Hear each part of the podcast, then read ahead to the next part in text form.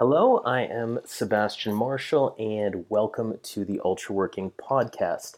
Uh, we're going to have a rather abstract show today, and for better or worse, it's a show that's going to build on a bunch of different premises. So, we're going to introduce a number of different concepts, and then it's all going to come together at the end. So, I, I don't know if this is a good show to listen to for five minutes here and there when you're waiting in line. Um, it's also going to be pretty abstract with a potentially novel and interesting takeaway and way to think about the world that I haven't heard anyone advance this idea before, but it's pretty abstract. So, I mean, I almost feel like after doing this show, I owe you sometime in the next couple of episodes something that's just hyper practical, just really straightforward. Uh, here's how to get the job done on something. So, it'll be really abstract a little philosophical. If that's not your jam, maybe this episode's not your jam. Doesn't hurt my feelings at all. Um, but if you like some abstract thought and, and, you like to get out there a little bit, this might be quite interesting. So, all right, let's begin. Uh, first off, I want to talk very briefly about taxonomy. Um, taxonomy, here's Wikipedia, the practice and science of classification of things or concepts, including the principles that underlie such classification. It's uh, from an ancient Greek word. Taxis means arrangement, and onomy is method. So it's a method for arranging things, right? So, you know, astronomy is like a method for studying the stars, taxonomy is a method of arranging things, all right? So, a lot of times people get in a really kind of, uh, I don't want to say dumb arguments, but a lot of times somebody kind of loses the plot when when two people are having a discussion and they don't realize they're having a taxonomy discussion right? Taxonomy is is does not play as nicely as physics or mathematics. It's about how you classify things right? So you know in the in the current standard you know here's how it's generally done uh, biological taxonomy, classification, and, and biology. Um, dolphins and whales are not fish, right? They're mammals because they give birth to their young live, not uh, not through eggs. Now, I would contend, I would contend that there's a completely valid taxonomy um, that might look at uh, you know, that might look at, you know, a dominant lifestyle or habitat instead that would group whales and dolphins um, alongside fish and octopus in one category, right? And we do actually have categories for that, like marine life, right? But the dominant thing to say that a dolphin, a whale is a mammal, but you know, you look at that and it's kind of like, all right, humans are mammals, dogs are mammals, dolphins are mammals, fish are not mammals. You know, so you can define mammal, right? And It's species that gives birth to its young life. Then it's correct, right? Then it's correct. Just you observe. Dolphin, yep, it's mammal. Sheep, mammal. Human, mammal. Whale, mammal. Salmon, not a mammal eggs, right?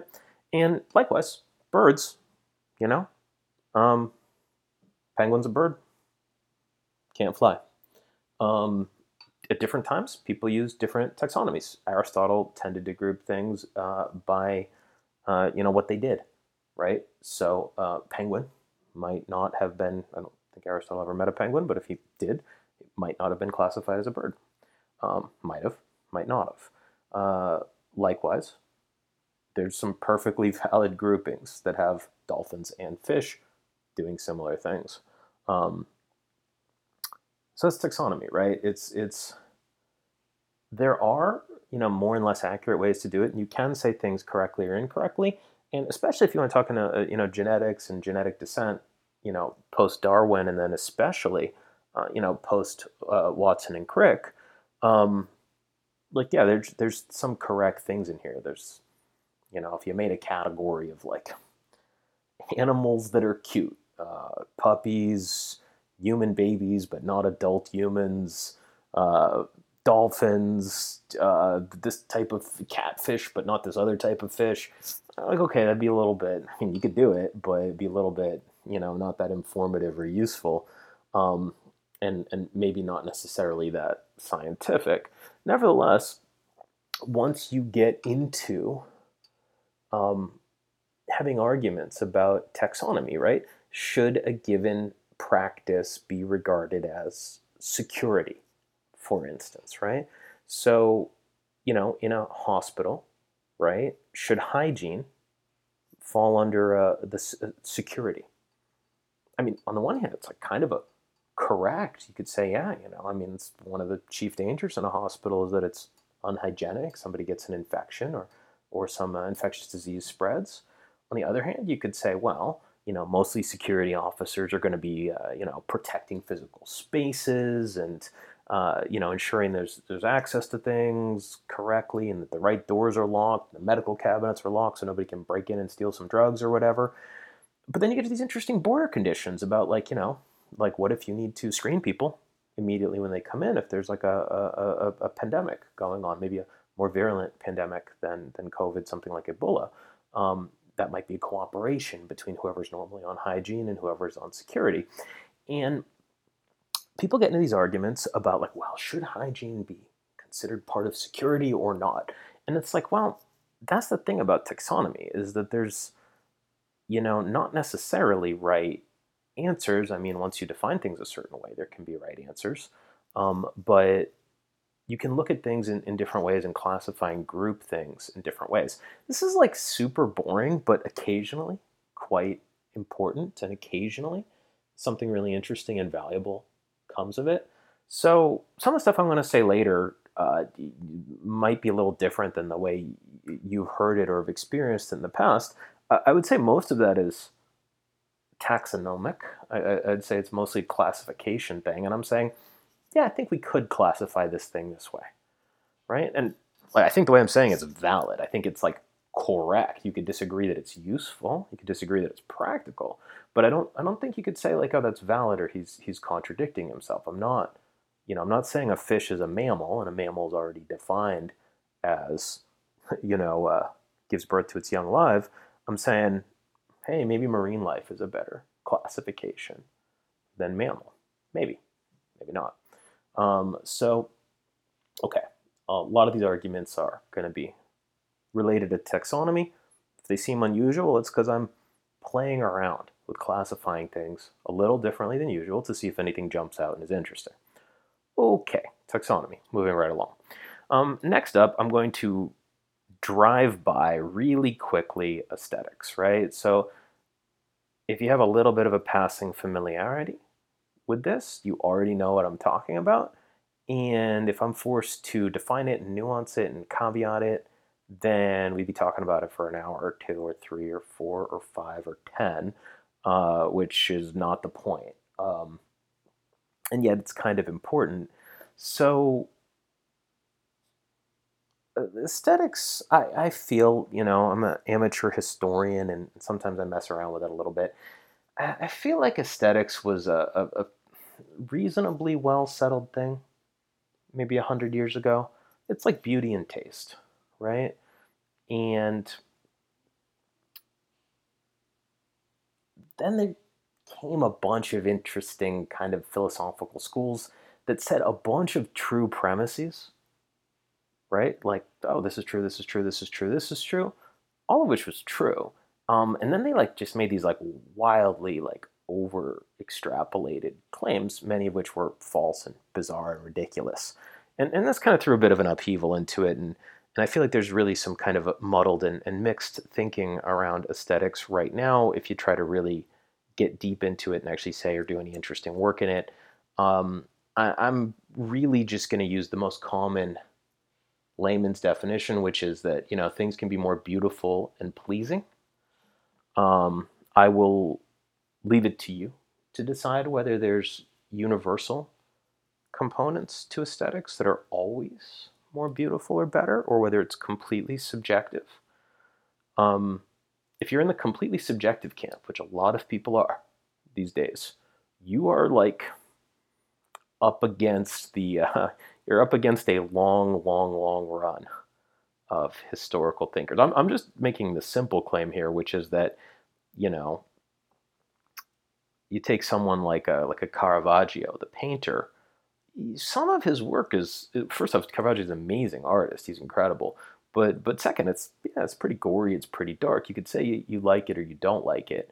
Um, but within its category, some of Caravaggio's works are just regarded better than others for a variety of reasons. You know, the, the subject matter, the composition, the technical execution on it, the perspective, and, and so on and so forth. I mean, certainly we could say that the different artworks have a better or worse rendering of perspective. Um, sometimes people mess with perspective a little bit. They get it almost perfectly correct, but then tweak it. Da Vinci was famous for that and, uh, and, and did stuff like that. But setting all that aside for a second, um, I, I will give you one of the, the ways that I evaluate and judge art, which is I separate out um, what the piece is going for. It's even hard to make statements around this that, that are not going to be philosophically poked at. I separate out what a piece is going for and then how technically well executed um, it is. And so that lets me make statements like, you know, Picasso was an amazing technical artist, and yet I think he's incredible. I think he's the most overrated artist of all time. Um, sometimes people say, "What Picasso, the most overrated artist of all time? He's the greatest artist of all time." I'm like what? And people are like, "Oh yeah, huh."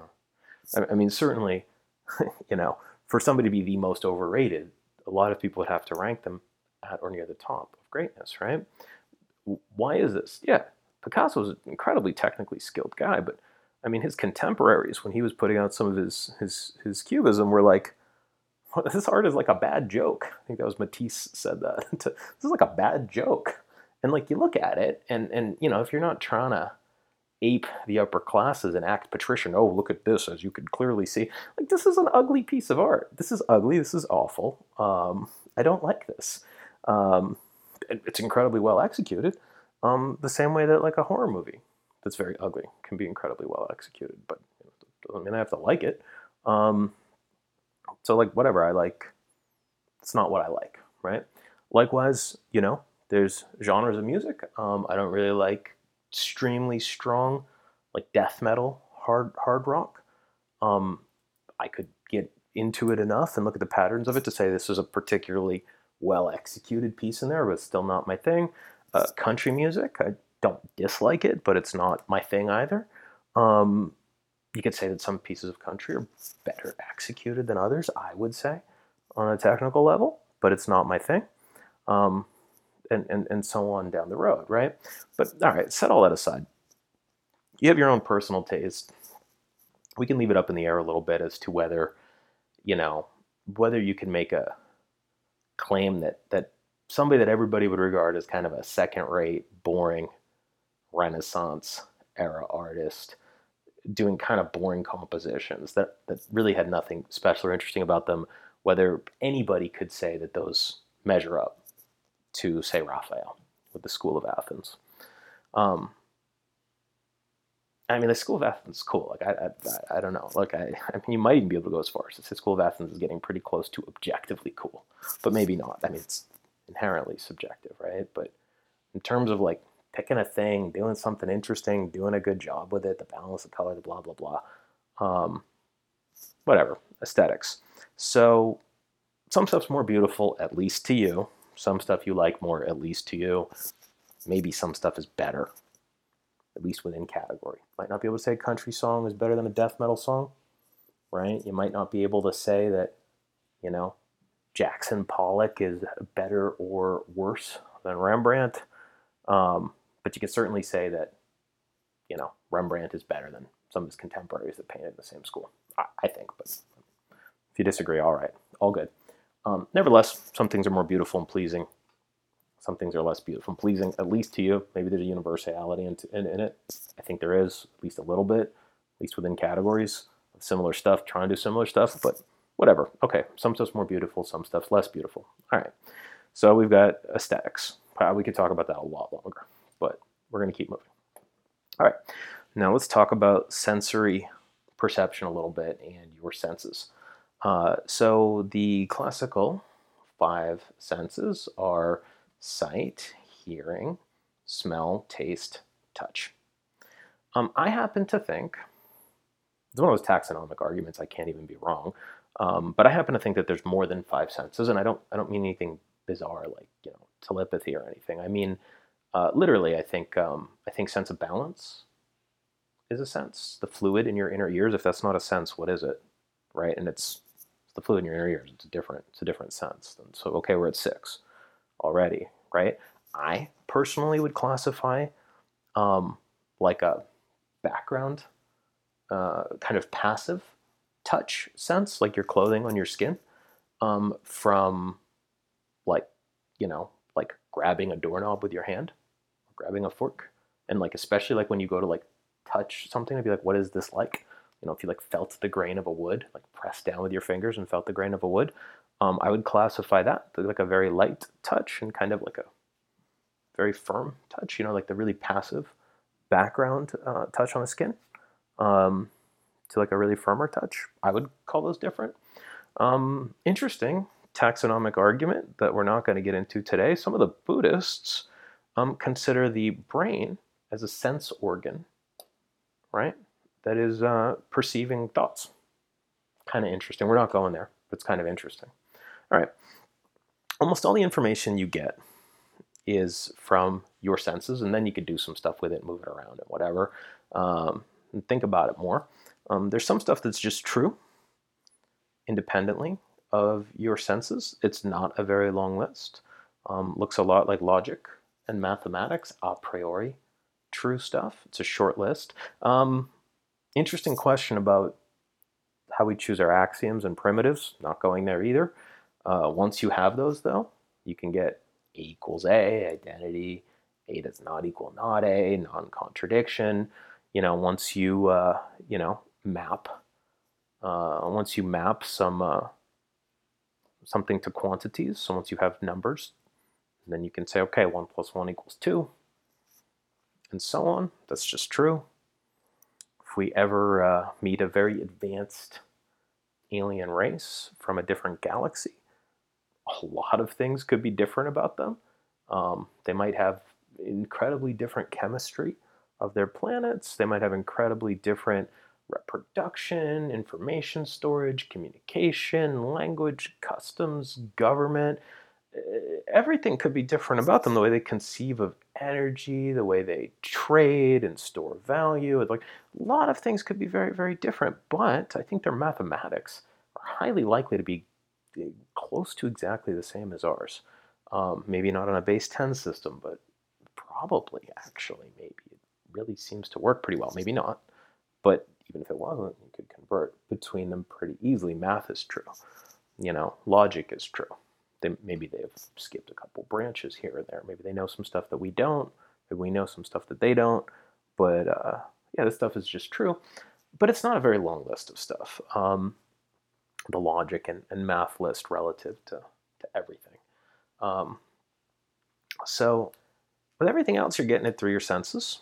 You know, that's the seeing stuff, hearing stuff, smelling stuff, and so on.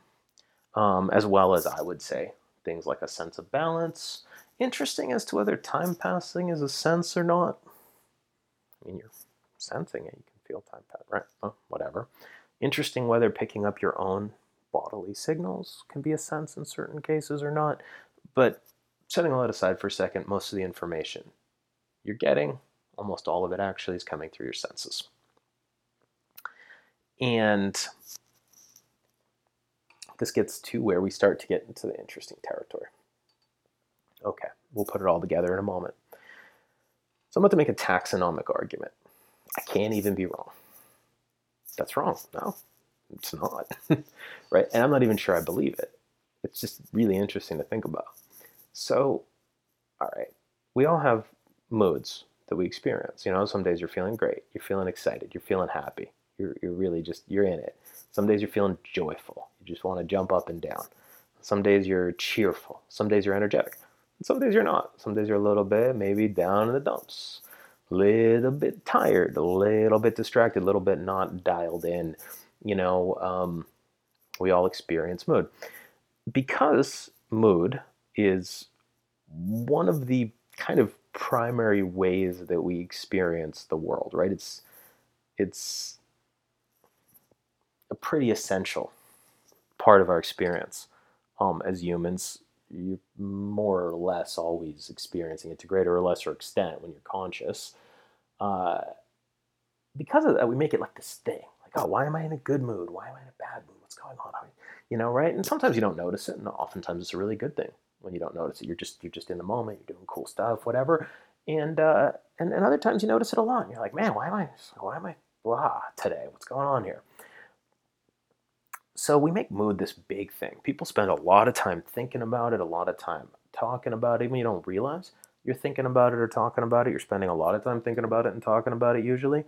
Um, even when you're not explicitly thinking about it or talking about it, you're implicitly engaging with it a lot. And a lot of the activities you do are to go change your mood. Here's an interesting taxonomic argument. Can't even be wrong. You can say it's not useful, but it can't be wrong. What if we classified mood as another regulatory system of your body? I'll say that again. What if we just classified mood, your mood, as another regulatory system of the body? Right? You got your circulatory system, it's moving blood around. You got the various components of your immune system. You know, if any kind of foreign substances get in the body, you got the blood cells, you got the red blood cells, the white blood cells, and whatever. You know, you got your digestive system. You eat some stuff. You got got that getting broken down, in your stomach and your intestines getting absorbed in different things, excretion down the road. You got all these systems in your body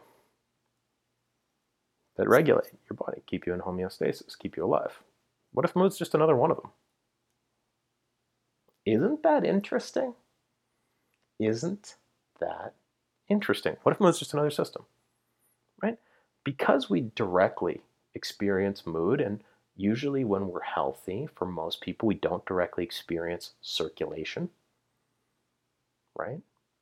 If you, you know, if you have a medical condition where you have problems with your circulation, you might be very aware of it, where, you know, parts of your body are getting cold, the blood's not circulating well, or you might be, right? Some very sensitive people more perceptive to their, to their circulatory system. I've heard, I think it's a very small number of people. Most of us don't know, we don't, we don't feel our blood moving around. We don't think about our blood moving around most of the time. It's just kind of, just happens right? I mean, heck, most of the time, most of us aren't thinking about our breathing. We're just breathing without thinking about it, right? But your mood, you're, yeah, pretty aware of a lot of the time, right? So we make mood in this like own special category, right? People talk about, oh, you got your immune system, you got your circulatory system, you got your lymph system, you got your digestive system. They don't talk about having your mood system. They don't. Seems like it's a special thing. What if it's not? What if mood is just another regulatory system? I can already anticipate the top 20, 30, 50 objections I'd get to this. I'm not going to cover all of them, but probably thought about it. And the first one, just the, but, but what about, the first one is that your, your regulatory systems go haywire all the frigging time. Right? Your, your regulatory systems do a bad job all the time. Not, not all the time. Commonly, regulatory systems of people commonly do a bad job, right? And and there's a few reasons for that. One of the, them is that the the body is a very complex system. It can get out of whack, right? So you know, think about somebody that's having an allergic reaction, right? An allergic reaction um, to uh, you know to just some some harmless pollen in the air, or to pollution, where your body's getting all inflamed and, and tearing itself up. And then we sometimes will take anti-inflammatory uh, drugs or antihistamines or whatever to stop that, right? So your, you know, uh, the, the, your regulatory systems around, you know, allergies and reactions to, you know, foreign substances you're interacting with can go haywire. Duh, right? Um, at other times, at other times, you know, your immune system, regulatory system of the body, uh, you know, it's supposed to react more or less appropriately um, if you get ill. But sometimes people can get into what's called a cytokine storm. Your body produces cytokines. Uh, it's an immune response in response to some some certain foreign, you know, foreign content like a virus, and uh, the body can go haywire, overproduce these, and they start kind of start tearing your own body apart. It's a pretty serious medical thing that has to be dealt with if it happens. It's a regulatory system going haywire. Um, so just because your mood is not always doing what you would like it to do, doesn't mean that you know it's not a regulatory system. Your regulatory systems are not perfect. All right. Next up, but you know, hey, regulatory systems just work without us, you know, uh, doing anything. The mood is very interactive. Well, I mean, it's, it's, that's true to a greater or lesser extent, but you know, you can control the pace that you eat food and whether you drink water with it or stuff, which influences your digestive system. You know, when we get a vaccine, right, that's actually triggering, um, you know, certain biological processes and systems. You, so you build up antibodies. So we can certainly influence these subtle, hard to influence systems that way. So that's a thing. Um, and yeah, I mean, your mood seems like it's to some extent, you know, more and less under your control than some of these other ones. And there you go. Um, another one would be, well, hey, but mood seems more inconsistent. You know, the uh, you know the circulatory system's more or less doing very similar things. It only changes in response to extreme kind of stuff uh, mostly. Otherwise, it, it, works pretty smoothly. You know, right? If you're running around and you're pumping a lot of blood, it does something. But otherwise, it keeps things pretty steady. It's like, yeah, but you know, your um, you know your body's systems that, that, that tell you when to sleep and, get you tired um, go through kind of these longer oscillations where adenosine builds up throughout the day and you get your circadian ultradian rhythms, the sensitivity to light and whatever.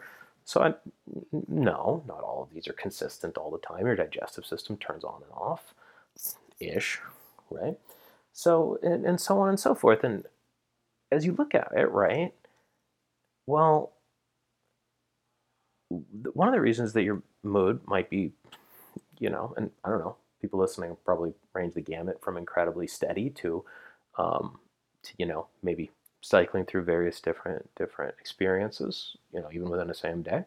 Um, there's probably a, a, you know large different contingent of people and, and how they experience mood and how frequently it changes and the intensity and depth and duration of different moods. It's it's a very personal thing, but to the extent that that mood is out of whack, I mean, you know, the, the, the typical explanation is that we live in this bizarre world evolutionarily speaking, which it is, where like instead of going and like hunting buffalo and, and you know uh, digging in the ground to get potatoes or berries off of bushes, um, yeah, you know, we're like typing things into computers and getting direct deposit into our checking accounts, and then we're using credit cards to buy things from Amazon that show up at our house. It's it's a weird world that we live in you know, uh, speaking as a, as a, you know, as biological entities, right? So, yeah, we could see, of course, our mood could get way out of whack. I mean, there's,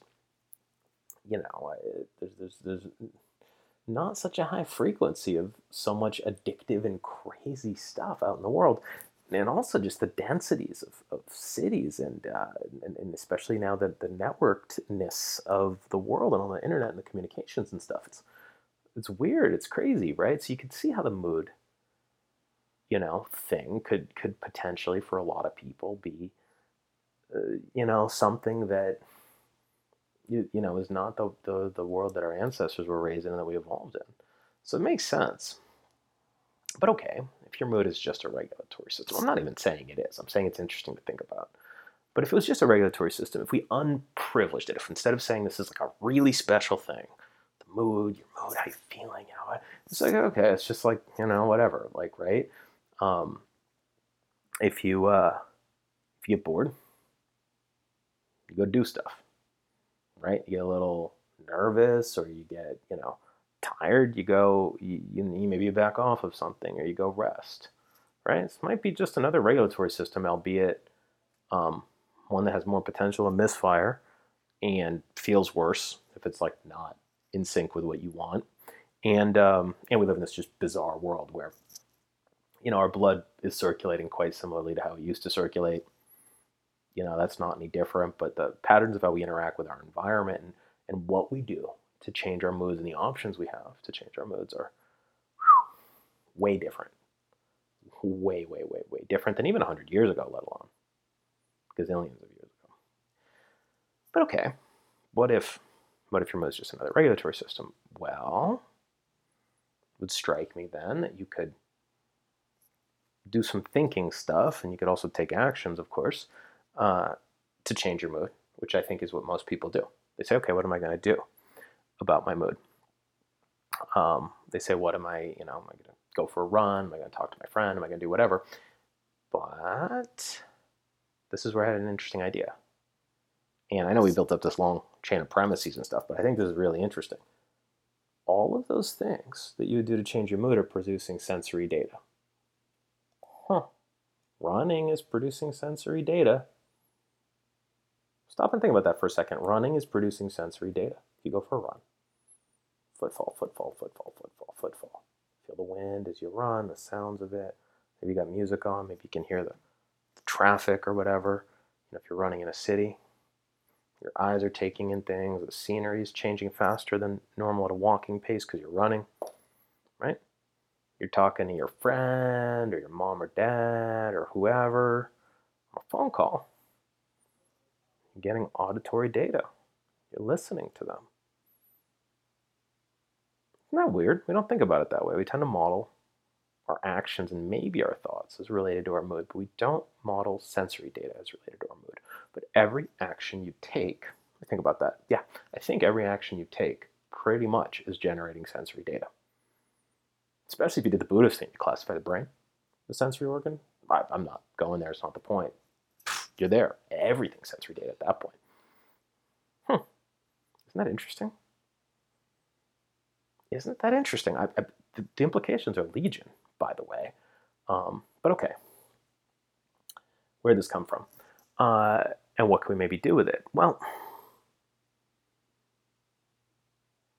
I was thinking about aesthetics, and I was thinking about sensory perception and regulatory systems. I, I don't know, I think about stuff like this It's actually an important part of my job. It helps me invent things, um, maybe that other people haven't thought about. So you got to kind of try to connect ideas that most people don't connect, and kind of go down some some rabbit trails other people don't go down, and say, so let me take this kind of bizarre idea and just kind of like, all right, if this was if this was how it was, what would be true? Um, you do a lot of that, most of it's fruitless, and you don't get anything out of it. Sometimes you get amazing stuff out of it, and sometimes you just get a philosophical discussion you can have on a podcast. which is what this one is.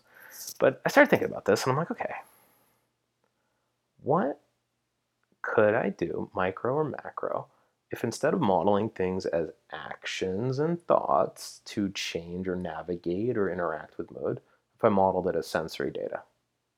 Well, now we're on an aesthetics question, right? So, what kind of aesthetics, what kind of beautiful or pleasing or harmonious data would be useful to move your mood. And that's potentially useful in a short term mode. It's potentially useful in a short term mode. Like, oh, like, you know, if something is, uh, if you're having kind of just a drab day, it's kind of just like blah. Not terrible, it's just blah. It's like, okay, kind of sensory data would be some mix of, of, of beautiful and, and excitatory. It's kind of interesting, isn't it? Also, on a larger scale, I haven't explored this idea as much, albeit I think it's the more important of the two ideas. I, I, I think this goes a long way potentially to explaining, you know, some of how people interact with, for instance, material possessions. Is that if, you know, I'm, thinking back to like immediately after World War II. I, I read a little bit of the history of those times, and you know, a lot of people in America. It was it was really a boom time. The GI Bill. A lot of people went to college. Um, a lot of the rest of the world was destroyed. Um, so America was a lion's share of the world's GDP. I, I, don't remember if America had more than the rest of the world combined on GDP. I know GDP is not a perfect metric, but you know, uh, like people were getting rich. They were coming up in the world, and a lot of people that were like very very poor, very very poor. We're talking, you know, like maybe no electricity and running water and stuff like that when they were growing up. Uh, suddenly, were able to upgrade quite quickly. Okay, now we get into plumbing. Now we have electricity. Cool. Oh wow! Now now a new appliance has been invented. Let's add that appliance to to you know what we have, whether that's a better stove or a, a washing machine or whatever, whatever years these these things came out, and they're just like upgrading and okay, let's get a better table, let's get a better bed, let's get better sheets, let's get better clothes. So you could see that the aesthetics all around them were constantly improving, and you know I saw that when I lived in in China. Um, you know, around 2010, I was in Beijing um, for a few years uh, it was an interest. The most interesting for me is I wasn't there continuously. Sometimes I'd be back in the states for like six months or whatever, and then I'd be back in China. And like I'd walk down this like one little street in Beijing that was like yeah like a slightly hip street. It was like kind of cool. There's some cool restaurants on it. It was like not the super high end, but it was like a nice street in this in this district. And like like literally every time I walk down it, there's like maybe like 40 shops and, and, and, stores and restaurants on the street. Like like one or two of them would be upgraded. Like almost feels like every month or two. But when I was gone for six months, I'd come back and it'd be like the street would be different. You'd have to like kind of get your bearings, right? Because something had been upgraded, renovated, something new had been built, and, and, and, and they had like made things better. And you get this sense of energy and buzz of like visually things are improving right and, and auditorily maybe there's a better sound system in the restaurants playing music and and whatever. And maybe, you know, you're wearing nicer clothes, um, both for the perception that gives other people, but also like they like feel nicer on your skin, right? So you could see just the aesthetics. We're just getting upgraded all the time. And I think that does some interesting things to one's psychology, right? So there's a bunch of other things. People talk about the hedonic treadmill, and you know, you kind of reset back to your original happiness set point and whatever. Maybe that's true, maybe that's not. I mean, you know, it's I haven't actually looked into it and checked the replication levels on it. Like, there's like on the one hand, there's like kind of some folk wisdom there. They're like, oh, it seems like that could be true, but on the other hand, it's kind of like, wait, that doesn't sound right. That doesn't sound entirely right. Are you sure it's the exact same baseline? You sure it's not like a higher baseline? But whatever, haven't looked into it. But yeah, I think this is really interesting as you know a mechanism, right? So if you're a philosopher, someone that loves wisdom, I'll call myself a, I'll only call myself an amateur historian. Uh, I'll call myself a science enthusiast rather than a scientist. But philosophers open to everybody. don't bother saying amateur philosopher. If you love wisdom, right, philosophia, then you're a philosopher, right? That's it. Doesn't mean you gotta be good at it, and doesn't mean you have to read Kant, who's also overrated, I think. But uh, finally, Eh, whatever, I'm not getting into it. I'll start ranting.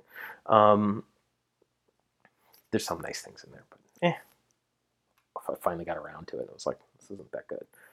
Um, so, but like whatever. And if you like Kant, it's great. Some people like it a lot. Um, but you know, some people are philosophers, and, and, and maybe material conditions don't matter as much, and it's about the ideas and whatever else. Most people are not philosophers really. They, they, they like want to have like nice lives. They want to like, you know, the the median person wants to like have a stable job, have enough cash, be with somebody they love,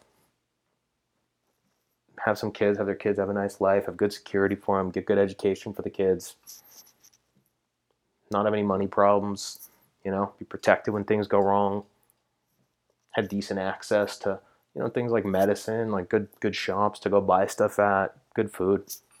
Eh, most people don't care about the super abstract ideas, deep nature of reality, deep getting deep into the scientific data. You know, really considering all kinds of arguments from you know everything from moral philosophy and ontology and whatever what's true epistemology most people don't care um, and that's fine and that's fine. Um,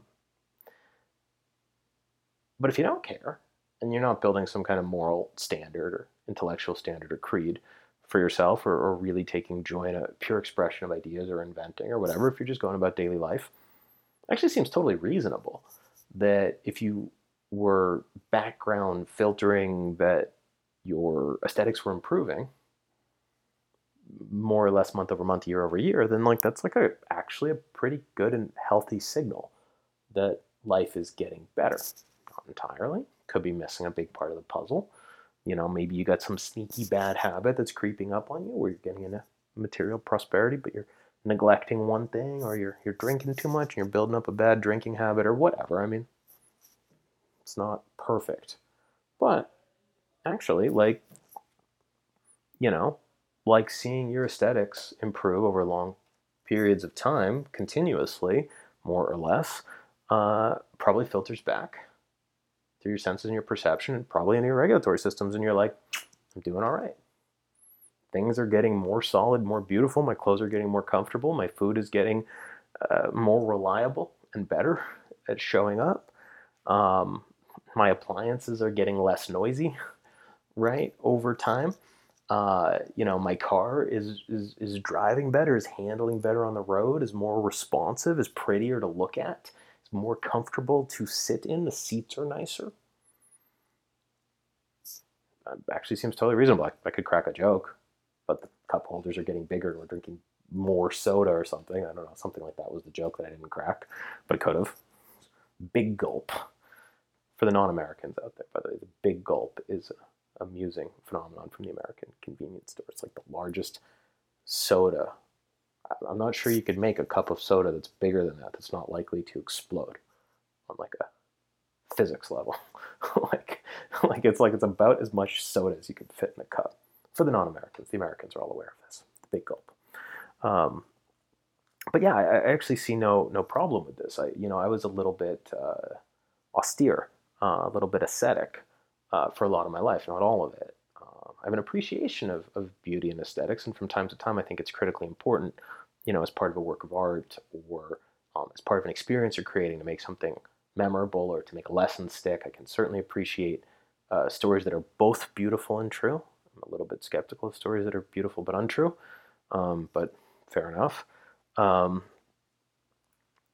but I've also gone through some some some phases of like just being a pretty austere guy. Like, yeah, I don't really care about any of these aesthetics, and and I haven't settled my opinion on this yet, both on the macro level as to whether this is a useful guidepost of optimizing the things that interact with our senses. Because in my, I don't know, moral code, philosophy, whatever, my kind of raison, uh, the reason I do things like I uh, actually don't really care um, about my own personal aesthetics and beauty, except insofar as it's instrumentally useful. But maybe I should.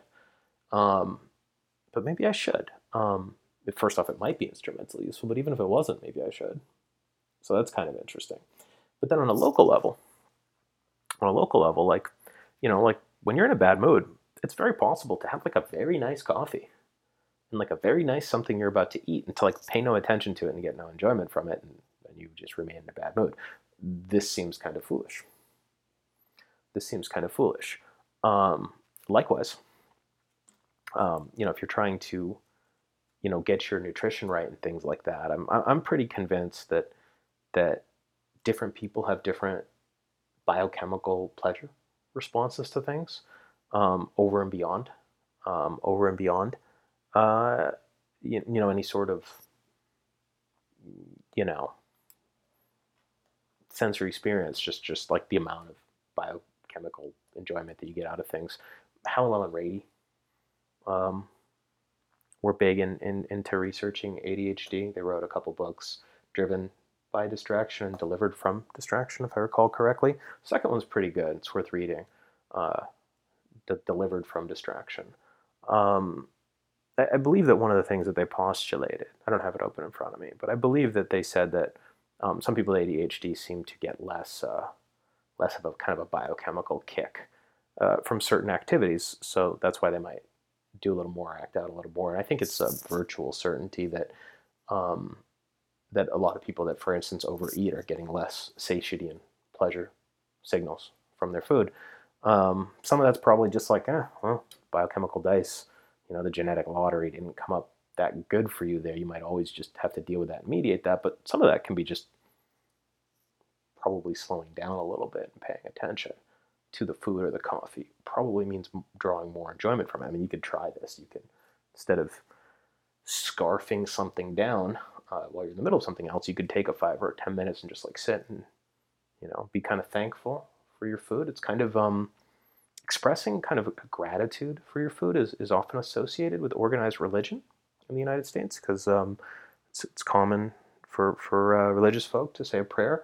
I don't think that has to be the case because Japan is a doesn't have the same types of, of organized monotheistic religion that the West does, but they say itadakimasu uh, before they eat a meal. It's just a general appreciation, kind of gets them into a zone. I think that's very healthy. Um, I think that's very nice. So you could just go, you know, itadakimasu. Pause for a second, look at the food, kind of take it in with your eyes, eat a little slowly. So, you know, on that level, you know, having more aesthetic experience is a short term way, or sensory, you know, tuning the sensory data that you get to then tune your mood, which is then a regulatory system which will suggest certain actions and patterns of thought and doing things. I don't know, this seems kind of sound. So, I mean, regardless if you accept my classification that I've demoted mood from the most importantest thing to like, yeah, it's just right there with your circulatory system. You want the blood running, you want your mood calibrated correctly. I didn't exactly do that, but something, something like that.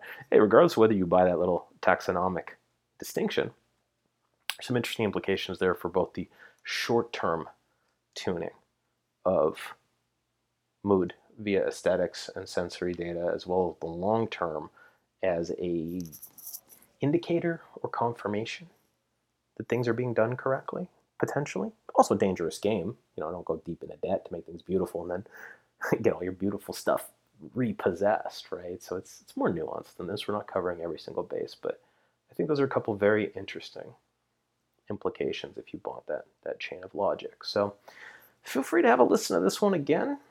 Um, as a side note, I like the Wikipedia app. Um, I, I, feel like the it's it's quite fast, and uh, and just don't have the friction of using a browser. So I like to have the Wikipedia app on my iPhone sometimes. So feel free to uh, to uh, hit play on this one again if you're curious. Maybe at high speed with the Wikipedia app open, you can put in taxonomy, aesthetics. You can look into uh, sense, sensory data, perception, and so on. Um, you could look up some of the regulatory systems and homeostasis and whatever if you want to go deeper. But uh, either way, give it some thought. Sensory data, regulatory systems, aesthetics as a way to maybe navigate and bridge those over a short interval and longer intervals of time. I think there's potentially some profit here, and I haven't really heard anyone talking about it. I think it's quite interesting. Uh, thank you for listening to the podcast. As always, it's a pleasure spending some time and exploring some thoughts with you. Very thankful um, to have such uh, such great listeners and such great people around Ultraworking that check this sort of stuff out. And uh, until next time, thank you, good luck, Godspeed, and here's wishing you uh, much uh, beauty and enjoyment and meaning. All right, until next time.